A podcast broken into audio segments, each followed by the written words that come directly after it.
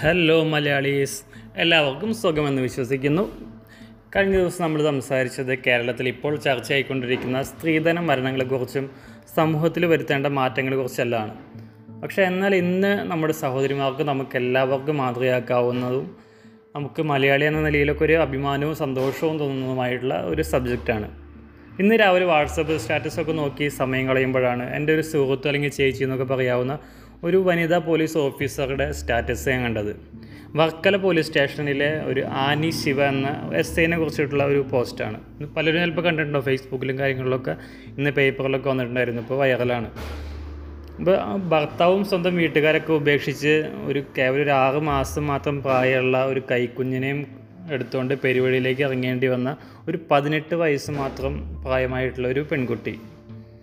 അവൾ ഇന്ന് പതിനാല് വർഷങ്ങൾക്കിപ്പുറം താൻ കപ്പലണ്ടിയും ഐസ്ക്രീമും ഒക്കെ വിറ്റ് നടന്ന അതേ സ്ഥലത്ത് പോലീസ് സ്റ്റേഷനിലെ എസ് ഐ ആയിട്ട് മാറിയിരിക്കുകയാണ്.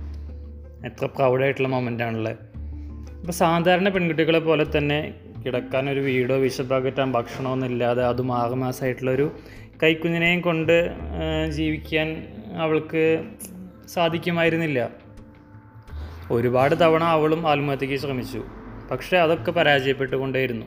അവസാനം മരിക്കാനുള്ള ഊർജം നഷ്ടപ്പെട്ട ആനി ശിവയുടെ ജീവിതം ഉയർത്തെഴുന്നേൽപ്പിന്റെയും ജീവിത വിജയത്തിന്റെയും നേർസാക്ഷ്യമാണ്.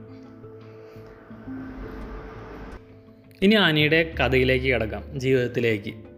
അപ്പോൾ ഒന്നാം വർഷ ഡിഗ്രി പഠിക്കുമ്പോഴാണ് ഒരു സുഹൃത്തുമായിട്ടുള്ള ഒരു പ്രണയം ഉണ്ടായിരുന്നു. അപ്പോൾ വീട്ടുകാരുടെ എതിർപ്പൊക്കെ അവഗണിച്ചിട്ട് കൂട്ടുകാരനുമൊത്തുള്ള ജീവിതം തുടങ്ങി.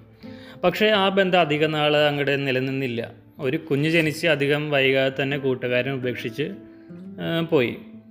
പിന്നെ എന്തെന്നുള്ളൊരു ചോദ്യമായി.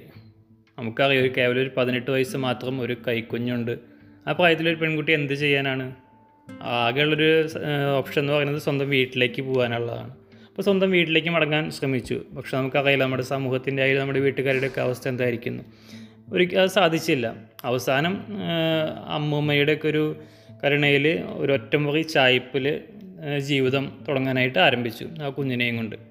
ആത്മഹത്യ ശ്രമങ്ങളൊക്കെ പഴയ പഴയ കാരണം ജീവിതത്തോട് പോരാടാൻ തന്നെയാണ് ആ പെൺകുട്ടി തീരുമാനിച്ചത്. കറി പൗഡറുകളും സോപ്പൊക്കെ വീട് വീടാന്തരം കീറിറങ്ങി വിറ്റു. അതുപോലെ ഇൻഷുറൻസ് ഏജന്റായി പിന്നെ വിദ്യാർത്ഥികൾക്കും പ്രൊജക്റ്റ് റെക്കോർഡ് കാര്യങ്ങളെല്ലാം ചെയ്തു കൊടുത്ത് ചെറിയ ചെറിയ പൈസ മേടിച്ചു. അതുപോലെ ബൈക്കിൽ അത്യാവശ്യ സാധനങ്ങളൊക്കെ വീടുകളിലൊക്കെ എത്തിച്ചു കൊടുത്തു. പിന്നെ ഉത്സവവേദികളിലും ബീച്ചിലും അങ്ങനെ ആൾ കൂടുന്ന സ്ഥലങ്ങളിലൊക്കെ ചെറിയ ചെറിയ കച്ചവടങ്ങളൊക്കെ നടത്തിയും കച്ചവടക്കാരെയൊക്കെ സഹായിച്ചൊക്കെ ആയിട്ട് അങ്ങനെ ഇത് പോയി.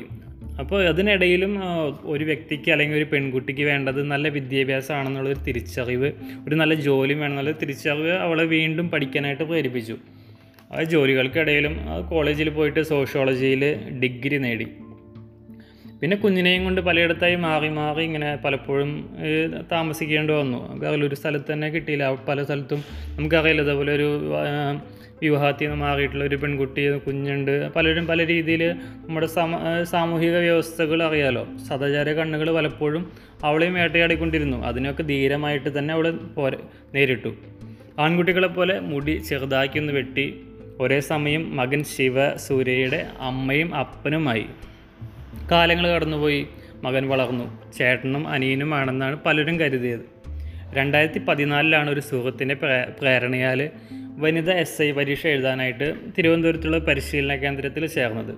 പിന്നെ രണ്ടായിരത്തി പതിനാറിൽ വനിതാ പോലീസായി ജോലി ലഭിച്ച ആനി രണ്ടായിരത്തി പത്തൊമ്പതിൽ എസ് ഐ പരീക്ഷയിലും വിജയിച്ച് പരിശീലനം പൂർത്തിയാക്കി രണ്ടായിരത്തി ഇരുപത്തിയൊന്ന് ജൂൺ ഇരുപത്തഞ്ച് അതായത് കുറച്ച് ദിവസം മുമ്പ് വർക്കല വർക്കല പോലീസ് സ്റ്റേഷനിൽ എസ് ഐ ആയിട്ട് നിയമിതയായി. നമ്മൾ മലയാളികൾക്ക് ഇതൊരു അഭിമാന നിമിഷം തന്നെയല്ലേ? അപ്പോൾ എന്തൊക്കെ എങ്ങനെയൊക്കെയോ ഭ്രാന്ത് വരാതെ പിടിച്ചു നിന്നവൾ ഇത്രയൊക്കെ കഷ്ടപ്പെട്ടിട്ടും ദൈവാനുഗ്രഹത്താൽ അവൾ ജീവിതം ഒരു കരയ്ക്കെത്തിച്ചപ്പോഴും കുറ്റം പറച്ചിലിനും കഥകൾ ഉണ്ടാക്കലിനും ഒരു പഞ്ഞവും കാണിക്കാത്ത ഈ നാട്ടിൽ ഞാനും മോനും ചേട്ടനും അനിയനുമായി ജീവിച്ചു. സ്വന്തം ജീവിതത്തെക്കുറിച്ച് ആനി ശിവ ഫേസ്ബുക്കിൽ കുറിച്ചിട്ടുള്ള ഈ വരികളിൽ നിന്നും നമുക്ക് ആ ഒരു പതിനെട്ട് വയസ്സ് പെൺകുട്ടി ഈ സമൂഹത്തിൽ നിന്നും എത്രയൊക്കെ പീഡനം അനുഭവിച്ചു എന്ന് വ്യക്തമാണ്. ഈ സാഹചര്യങ്ങളൊന്നും പെട്ടെന്ന് മാറില്ലായിരിക്കാം. പക്ഷേ ഈ അനുഭവങ്ങളൊക്കെ കേൾക്കുകയും കാണുകയൊക്കെ ചെയ്യുന്ന നമ്മൾ ഒന്ന് മനസ്സ് വെച്ച് കഴിഞ്ഞാൽ നമ്മുടെ കുട്ടികളെയെങ്കിലും നല്ലൊരു തലമുറയാക്കി വളർത്തി മാറ്റാനായിട്ട് നമുക്ക് സാധിക്കില്ലേ? അതിനായി നമുക്ക് പരിശ്രമിക്കാം. അപ്പോൾ അടുത്ത ഒരു പോഡ്കാസ്റ്റിൽ ഇനി നമുക്ക് സംവദിക്കാം. ഓക്കെ മലയാളിയിടാ